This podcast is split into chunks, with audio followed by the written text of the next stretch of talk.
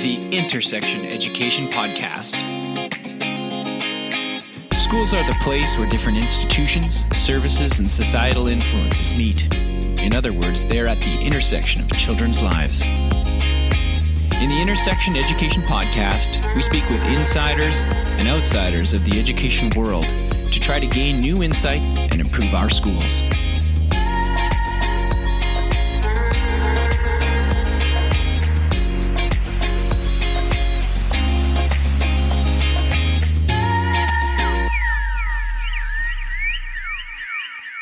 Hello, and welcome to the Intersection Education Podcast. I'm your host, Corey Haley.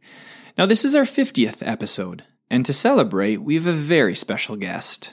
Someone who inspired this podcast and many of the guests that we have featured. It's none other than my friend, Dr. Simon Breakspear. Now, Simon's a researcher, advisor, and speaker on educational leadership, policy, and change. He's the executive director of the global consultancy Agile Schools and research fellow at the University of New South Wales Gonski Institute for Education. He's also the creator of Learning Sprints, which is an open source teacher learning approach used by thousands of educators across the planet to enhance their expertise and impact. And we get into this quite in depth, so I think you're going to learn a lot about it. Now, Simon's work has had a big impact on me and my school, and I really know that you're going to learn from our conversation. Now, if you do like that conversation, connect with us, Intersection Education. You can go to our website, intersectioneducation.com, follow us on Twitter at intersectioned, or even on Facebook. And we really appreciate it when you rate us on iTunes and leave a review. Here's my conversation with Dr. Simon Breakspear. Welcome to the Intersection Education Podcast, Dr. Simon Breakspear. How are you today? I'm doing very well, Corey. Good to be with you. Yeah, I'm great to, to have you on. I've been looking forward to this for uh, a long time. Let's just put it that way. Um, do you know what? Let's let's get into it, and I'd like to start by talking about teacher expertise. Uh, this is a subject that uh, I know you are quite passionate about and you've thought deeply about. Um, I'd like to start with why you think it's so important that we're talking about teacher expertise. Yeah, terrific, Corey, and um, it's great to be joining you. Uh, me here in Sydney, Australia, in the middle of winter, so it's about 16 degrees here. So it's a it's a cold one for us. I'm not sure whether that quite counts as cold in Canada, but um, look. For a while, both as a former high school teacher uh, in school leadership, and then now as a researcher working with schools, one thing we hear all the time is um, you know, the number one factor in improving student learning within the school is the quality of the teacher. We say, terrific, that's great. Um, who could who, who, could disagree with that, both from our personal experience, from the data? But then we start thinking about, well, okay, the quality of teaching is the number one factor. Uh, how do we um, try to improve that over time? Uh, so often we start getting into a discussion about how are we going to get teachers to change what they do, um, do a little bit more of this or do a little bit less of this. And I actually think talking about practice change uh, is not actually all that helpful when we're talking about teacher quality. And I want to start saying let's move away from a discussion uh, about practice change or just teacher quality in general, teaching quality in general, and start talking about what is the driver of quality teaching, and that is teacher expertise. Uh, and for me, teacher expertise undergirds the capacity of teachers to make the right decision at the right time to move learning forward.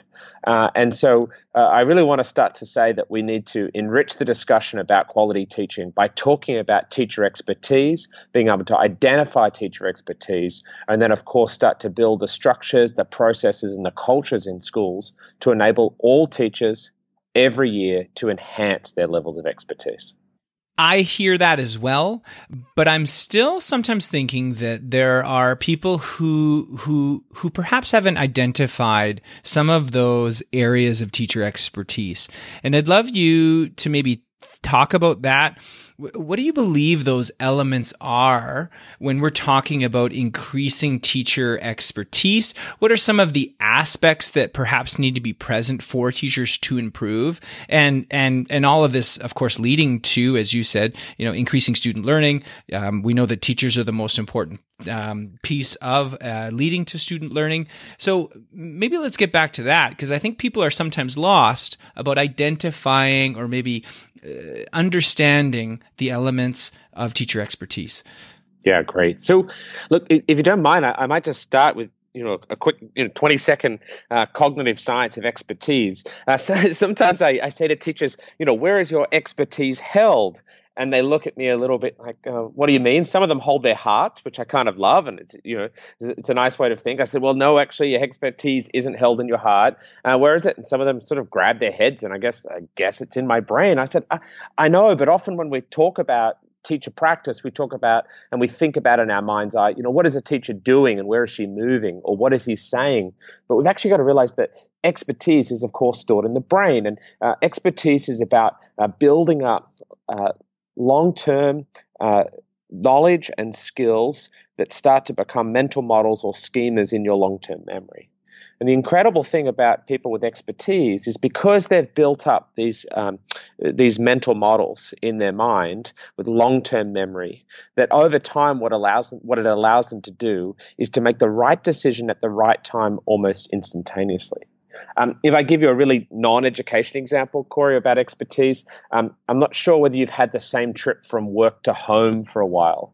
Um, but what often happens if you've had that same trip from work to home for a while or vice versa, sometimes you can end up at your desk or in your classroom and say, oh, wow, how did I get here today? And of course, you know you drove, but the thing is you have no memory of it. You, you kind of were thinking about other things solving things for the for the day. And because you've done that trip so many times actually you've built up this mental model in this in, in this case a cognitive map of your of your trip and actually, it's amazing. The brain can make fast, intuitive, complex decisions almost without any effort once it starts to build up that mental model. Uh, but you'll know that same person driving from home to uh, maybe a, a, workshop or a professional learning opportunity in another place. Suddenly, they're going to have to try to make uh, you know, put a huge amount of effort into thinking, uh, where am I up to? What's the next turn? They might be checking their Google Maps or other things. So let me apply that to teaching. Um, there's some areas of our teaching where we have really well developed mental models. Uh, we've been here before. Uh, we understand the progressions of learning. We understand the type of assessment evidence that would help us know where students are up to. We have some pedagogical knowledge and skills that have been built up. And those things come together. So expert teachers in certain domain areas, they can make the right call at the right time to move learning forward but we'll know areas where we don't yet have sufficient levels of expertise because actually uh, we're often really working very hard to work out where are those kids up to in their learning and how do I know where they're up to and uh, what are the options for moving learning forward.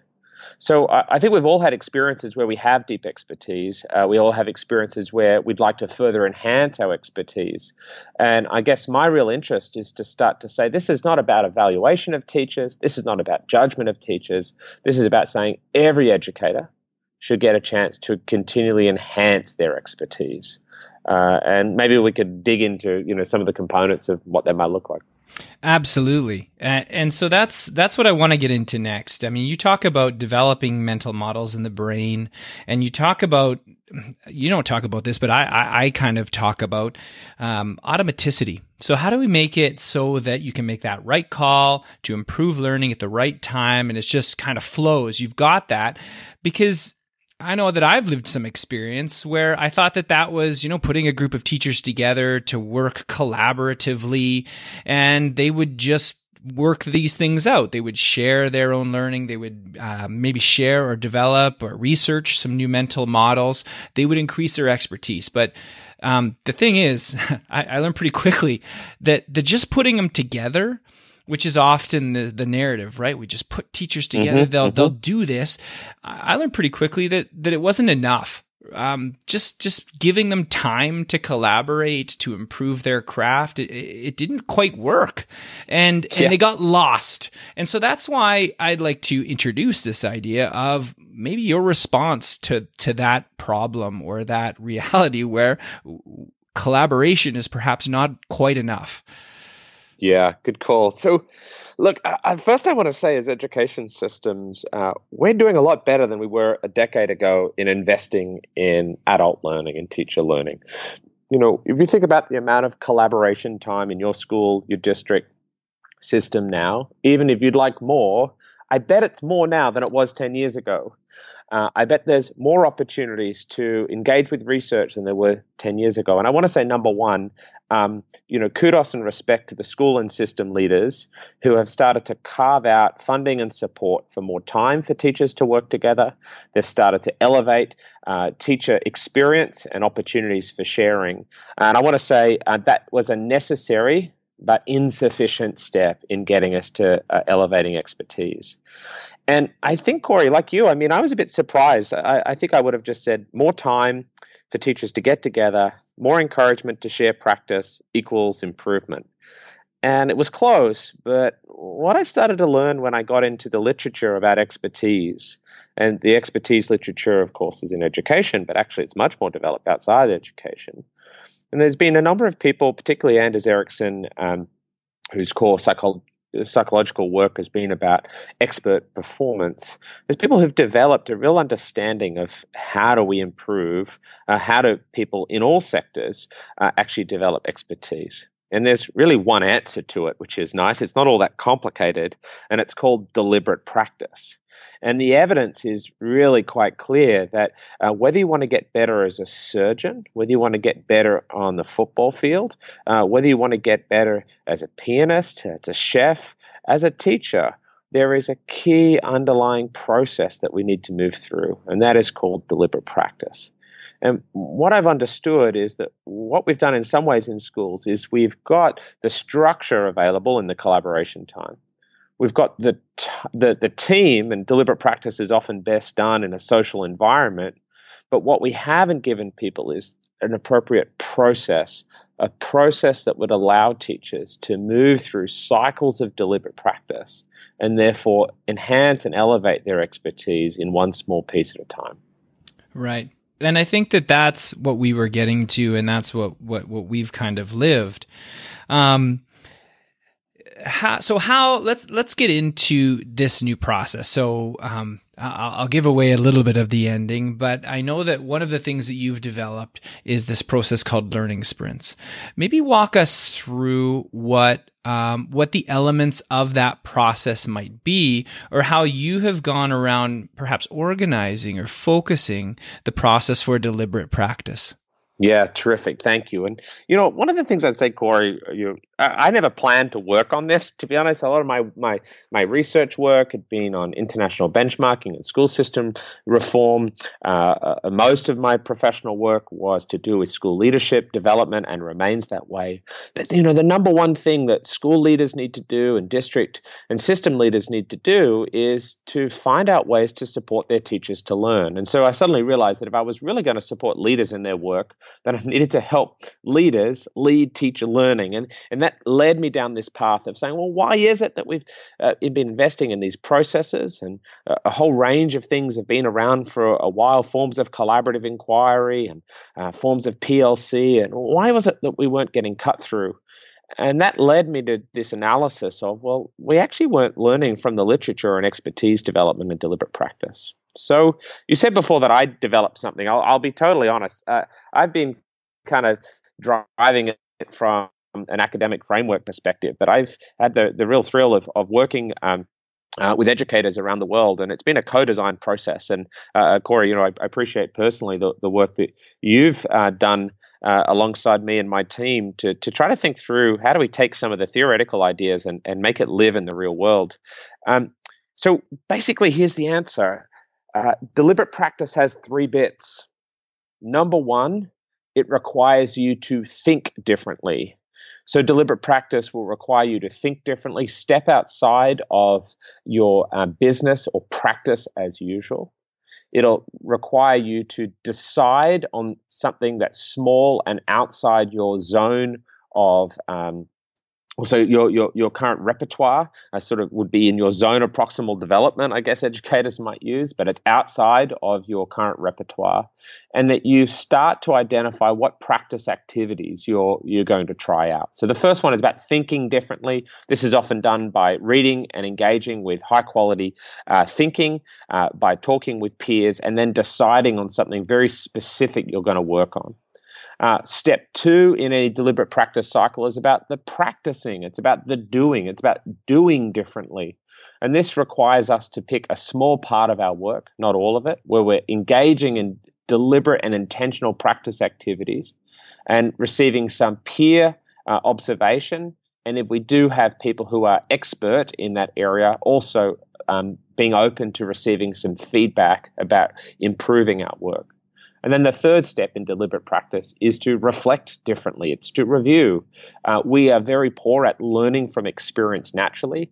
And so we have to put aside some time and some structure to review our practice activities and consider did we improve in the way that we were planning to? And what was the impact of that? So that's true if you want to get better at cooking uh, Corey, you and I could pull some books together. We could say, hey, we want to be better chefs in this area. And it's very likely uh, in our prepare stage to think differently. We've got to stop cooking as usual. And we might say, look, let's get some input from some good cookbooks. Let's go to Jamie Oliver or someone else who's made good thinking easy for people like us to get our head around.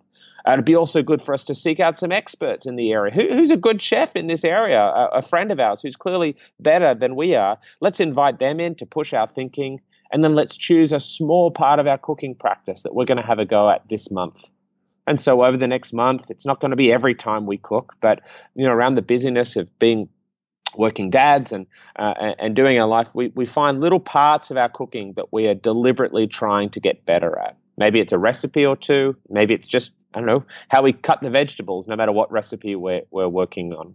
And then lastly, we should come back and review. We review did our did our sort of practices improve in the areas that we wanted, but also how's the food tasting? Like, uh, are we having the impact that we wanted from that work? Now, I kind of use that playful example around cooking, but I think it's important to say that the learning sprints process has been built for educators. But you know, the three steps that it tries to translate from the deliberate practice literature, you could apply it to no to any area of life. Uh, but for education, we're asking people to prepare, work out a small part of their craft that they want to get better at, to sprint, which is the small uh, you know manageable process of practicing that in part of their teaching over up to about a month one to four weeks and then getting together again with a team and reviewing giving yourself a chance to learn from experience. And if i connect that back to the, the cognitive science discussion we started with what you're actually doing is you're learning and you're updating your mental models from that experience. That really is what deliberate practice is all about. Learning sprints is just try to make it real and doable for hardworking educators. Absolutely. One of the things that I think uh, another person might say or might challenge you on is the social nature. Um, you keep saying that, yes, oftentimes our learning is social. You talk a bit about the importance of peer observation and feedback. What would you say to someone who said, no, I actually think that I can do all these things on my own? What do you say the value is in doing this in a group setting with others? Yeah, terrific. Well, number one, um, you know, all power to you if you're one of those people, Corey, um, that uh, feels like uh, that you have the motivation, you have the discipline to um, deconstruct a certain domain area, work out what you're going to work on, that you make a commitment and you follow through. And then after following through, you challenge yourself, you make sure you don't fall into confirmation, fall into confirmation bias, and you really analyze whether or not what you did made things better. And if you're one of those people, uh, I am so happy for you. But the 99% of the rest of us, hardworking educators with busy lives and families, um, you know, we're the kind of humans that make really, really good commitments and sometimes find it hard to follow through. Uh, we're the kind of people who, you know, would love to do hard thinking, but often if we're on our own and we're tired and we're exhausted, we find it hard to do. Uh, and we are the kind of humans that fall into confirmation bias, where we just see what we were hoping to see. So, what am I thinking here? You see, the reason why we learn in groups is that the groups can help us do more rigorous work to sustain our motivation and to help us make sure that the things that we committed to we actually follow through on. So it is possible, I guess, in some ways, to get better without others. Um, I just think you're going to get make it um, a much easier to get better, faster, and sustain that over time if you go with others. So in the prepare phase, you know, how do I, you know, how do I get out of autopilot? Well, I could think my way into that, but it's much better to engage in disciplined dialogue where Corey, you might challenge me in ways that I'd never think about. You're asking, are you sure the pattern of data leads you to that conclusion? Or, hey, Simon, ha- have you read this new research in this area? I- I'm wondering whether that actually confirms or maybe even challenges what we've been talking about. So, in the prepare phase, other people help us to um, open up to new thinking, uh, to break out of autopilot. And then in the doing phase, uh, it's a little bit like um, if someone's ever been part of a book club, uh, you always know if someone's about to go to book club because they're madly reading the chapter for that week. Yep. and the funniest is like they're madly reading the chapter for the week, but they're the one even who chose this text. and you say, well, it's because humans often make great commitments and they find it to, hard to follow through. So when we're sprinting or deliberately practicing, having our peers help us through peer responsibility to do the things we said we'd do. Um, hey, other, you know, my colleagues are, are, finding time to do this. We're about to check in with each other. That that pushes me to find that motivation to do my part. And then in the review, uh, you know, you and I have talked before, Corey, about um, you know the, the, the the behavioral economic kind of analyses of different cognitive biases, and one of them is confirmation bias. We have a tendency to see the things we are expecting to see, and so I need my colleagues to help break out of that ask challenging questions, offer alternative hypotheses so that I have the chance to really work out did what I do have the impact um, or might there be the other ways of doing that? So, as I said, if you're if you're one of the amazing people who could do it, all power to you. But for the rest of us humans, I reckon deliberate practice is a group endeavor. Yeah, that's that's a great great kind of uh, feedback or a great kind of response to the to to someone who who is really looking because uh, I think that there is a little bit of this lone wolf idea in teaching. So no, I really I really do appreciate. Hey, but that. what about this? Like maybe Corey, there's there's the kind of um, people who really just they don't see teaching as a team sport right now. And They say, leave me alone. I want my class and I just do my job. But hey, maybe there's a bunch of people who'd be open to it. But because of the, the, the lack of process and structure and rigor yeah. that they've been given in their teacher collaboration time, um, maybe they've actually learnt that sometimes collaboration doesn't result in improvement. Mm-hmm. And I really, you know, I empathize with that. And what I'd say to those people is, um, it may well be that collaboration isn't the best way to improve. But an alternative hypothesis is that if you had the right process to have disciplined dialogue, focus work, um, maybe actually with the right process, uh, you'd have a different experience of that collaboration, and you'd have an experience that convinces you to shift that that that general claim of collaboration isn't the right you know process for improvement and say collaboration with the right tools the right norms may well be you know a really powerful approach. I'm interested to know what you have seen when this process goes well. You have the wonderful opportunity as you said to co-create this and to speak with people who are experiencing success. When they talk about the effect of this and what has this meant for their schools, what kind of things do they say? Yeah. So this is this is why I get to do the work, right? This is why we make it open source and we've got schools that I've worked personally with multiple years now. We've got schools that I've never met personally who are fully implementing the model and I get to hear their stories and their case studies. Um, and you know, I, I guess a couple of things. I mean, the first things people people thing is so the first thing that people say is often um, this has been the missing piece in our collaboration time. So they start to realize that actually they can collaborate and improve and it wasn't a lack of motivation or a lack of goodwill or trust it was just a missing process. So it's always a joy that actually they were they were so close right? And they just needed this one piece and suddenly it all kind of activates. Um, I hear people talk about how they appreciate that when they feel overwhelmed and overloaded, that the sprints process says, hey, it's okay if you want to make this really small. In fact, we kind of encourage you to make it smaller than you're willing to do. And they say to me that um, what was nice about it is rather than having to be really motivated on the front end to do big, heavy lifting and hard work, sprints allowed them to take a little micro action, like just something small, reasonable, try something out. And then they said as they started to get some impact, what they noticed is actually, oh, I'd made some progress. And as they identified that progress, they actually got a bit motivated and then they started to talk to each other about doing something a little bit harder. So I think the second thing I hear a lot is people are saying, hey, uh, this is working because it understands how overloaded we feel.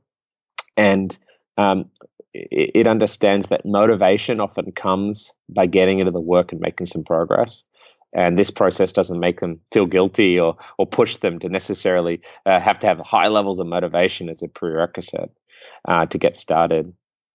And I think the third thing they feel is um, actually we as teachers, uh, this process um, really starts to um, highlight and celebrate and elevate teacher expertise.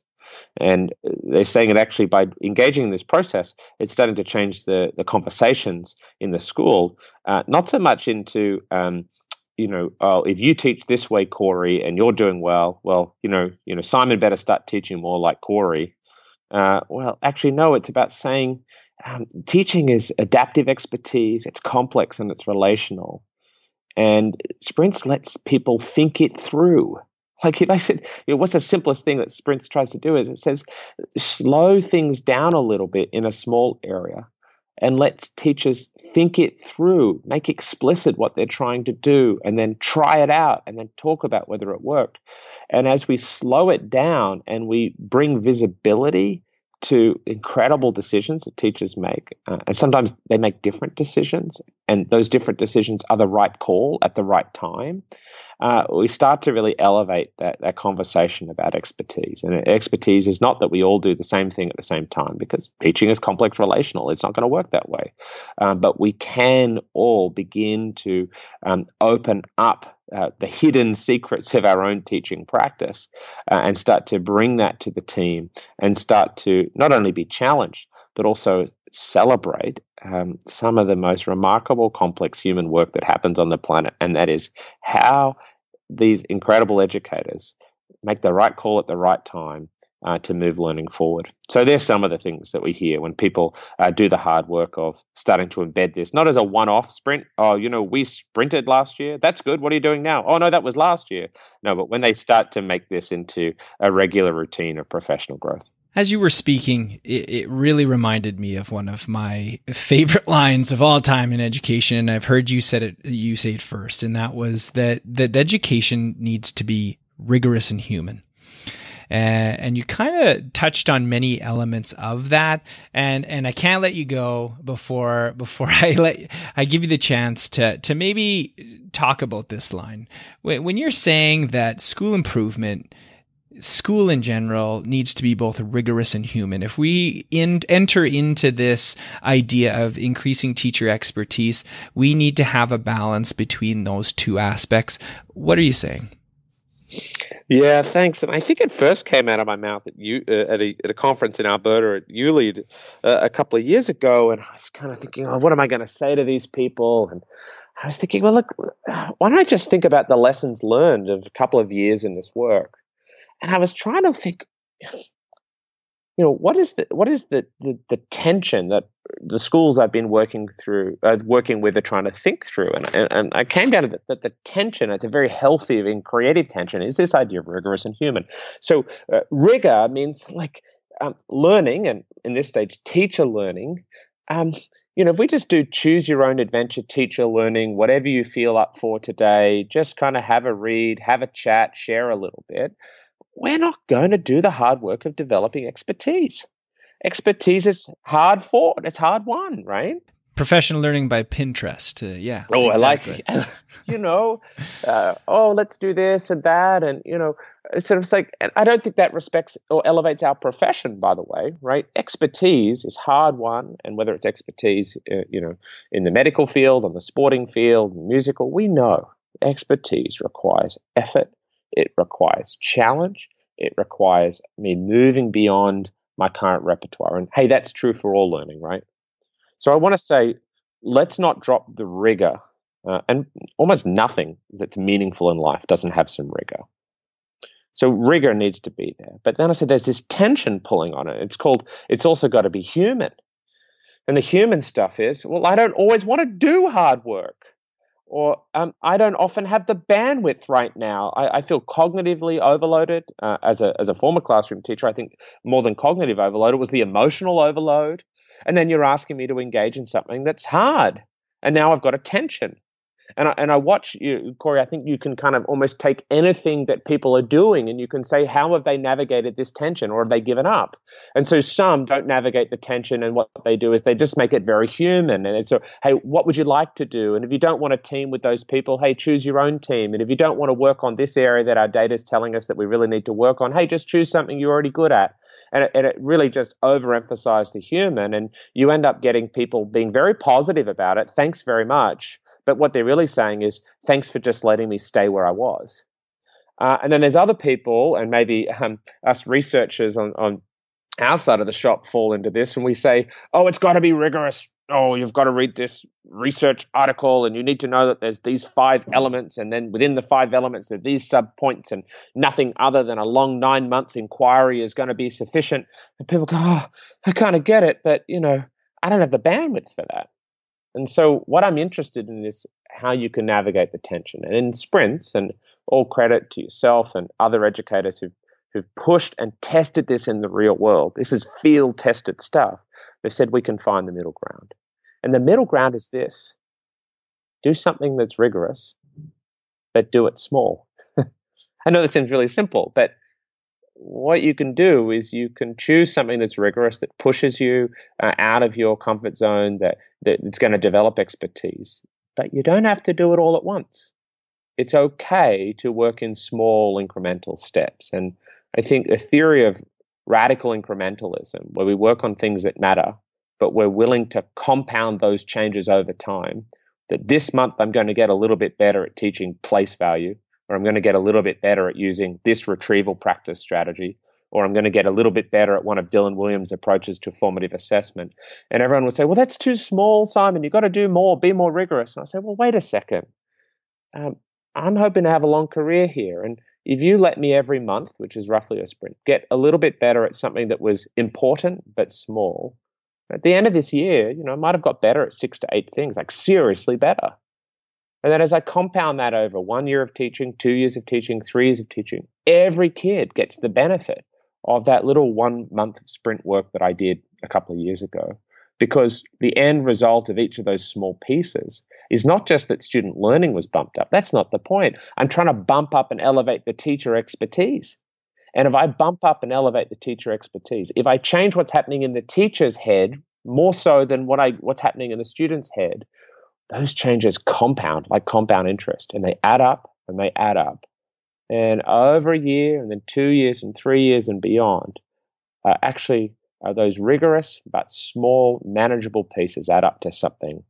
Uh, and the thing that it adds up to is a teacher who can back herself or back himself to take on some of the most challenging learning difficulties. So that's the rigorous and human thing, uh, Corey, um, uh, applied to uh, teacher learning. But as you're doing and others, uh, it's not a bad frame to think about student learning, uh, system change, hey, maybe even parenting. I don't know. Uh, that's an area that I'm definitely a learner in at the moment. But um, yeah, maybe that's useful for your listeners. You bet.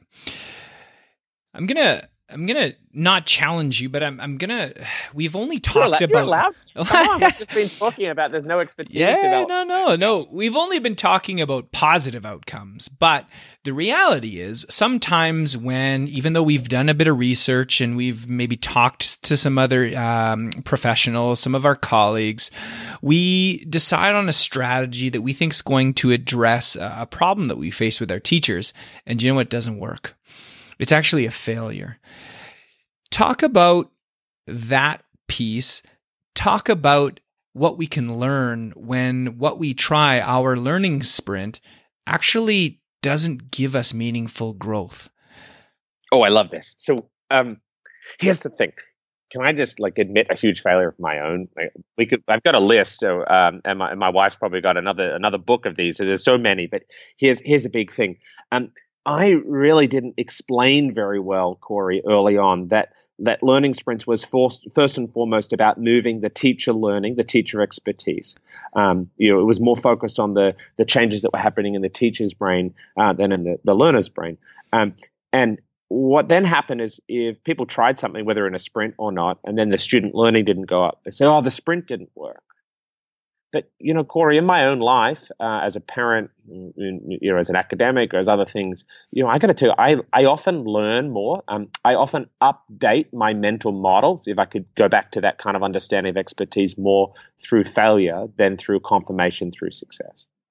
And so, you know, the first thing I want to say that often not achieving your result for students in your learning sprint might actually result in a higher dividend of teacher learning and if you actually think that it's the teacher learning, the shifts in the mental models, the updating of the mental models that will give the best medium to long term change for student learning, then sometimes we actually have to celebrate that failure. Now, uh, there's different types of failure, by the way. There's there's blameworthy failure. So if if there was a pretty clear way of engaging for student learning and we were just a little sloppy, like we or we didn't really get to the minimum effective dose or we didn't really just get in a little bit earlier to get the differentiation right to check prior knowledge. I want to say that's probably blameworthy failure. I'm not blaming anyone but uh, i wouldn't celebrate it. For me it's time to like okay let's step up. Let's not miss twice. Let's get that sorted. But i'm really interested in celebrating praiseworthy failure. And praiseworthy failure comes when we think well uh, but then we try to do something complex like teach. Um, teaching is complex and relational, and it's never I do this and student learns this. Um, it's we've got a good theory about it, and then we go and take it into the real world. Uh, and I want to say, if you've thought well, and then you went and did it, and you didn't get the result, uh, I want to esteem that effort. I want to. Um, I want to say that that failure was praiseworthy. Uh, and then what I'm mostly looking for is how you, in a review process, learn from that failure. Um, and if we can uh, not create kind of a naive view of any failure is good, but failure when people go after hard learning challenges, they apply the best thinking and they don't get it. They say, wow, we must be working on something complex. Aren't we lucky to work in some of the most um, challenging and complex kind of work there is, which is somehow using this thing we call teaching uh, to enable this process called learning that results in our desire of human development. Uh, and I got to tell you, if that's the, the craft that you've committed to, um, you should expect a lot of times where good thinking and, and focused action doesn't get you the result you wanted. It's not your fault. It's just the world's a bit more complex than we thought. And we'll learn from that and have another go. Absolutely. And and teaching is that complex, which makes it worthy, which makes it exciting and what makes it worth doing. I absolutely agree. You want to want to get into a couple recommendations from you cuz uh, I know that you're uh, you're a person on the go who's uh, always interested in things and reading and uh, and and and just experiencing the worlds in different ways. I think other people might be interested to see um, first of all, what is a what is an app, or what's maybe a website, or maybe a, another media film that you're you're liking right now, or you're interested in? You know, um, one of the things, Corey, when you're really interested in ideas, is sometimes it's really hard to calm the mind. Mm-hmm. And um, recently, I've been trying a couple of things. If you talk about apps, um, you know, um, if I'm traveling or uh, just transitioning back to home, trying to be more more present. So I've been trying two apps. One of them, uh, Headspace, which a lot of people would know, which kind of started as a mindfulness app, but there's a whole range of just kind of guided activities in there, um, and I'm finding it really helpful because uh, I'm I'm kind of not very good at calming my own mind. Just kind of the practice of using one of their eight to ten minute uh, pieces, particularly if I'm transitioning back home or trying to transition out of work. So I would recommend the Headspace app. Awesome. Uh, do you have, and I know you've got a few, but do you have a book that you that you like, that you quote, or that you you that's really making you think right now? Yeah, it's a couple, but I reckon the education book I have been is the wonderful Viviane Robinson from the University of Auckland. I uh, wrote a nice little short book called Less Change, More Improvement, and I love the title. Number one, um, but it really just helps people think about uh, from an educational perspective. Maybe we've stopped going to we've got to stop talking about all this change. Oh, more change. I'm going to lead change. I'm the change person. It's like, well, maybe we don't need more change. Maybe we should focus on improvement. And given the complexity of everything, um, actually. Uh, when we try to change things, sometimes we make it worse, even though you're very energized about being the change leader. So I love this idea of uh, really focusing on improvement, that we don't just make things different but better, and that we're going to do that by thinking uh, more deeply about how to get there. Uh, so I think, yeah, less change, more improvement. Uh, and then a non-education book. It's been around for a couple of years, but I need to keep returning to it. Um, uh, called Essentialism, um, and I think essentialism basically is just this idea of how in our life and work can we pare things down to the most important elements. In education, this feels really hard because you know schools are tasked with doing so many things. But I still really recommend this notion of uh, doing less but better in life and in work, uh, and being willing to carve out the time. Um, you know what what that book would say. What is the disciplined pursuit of less look like?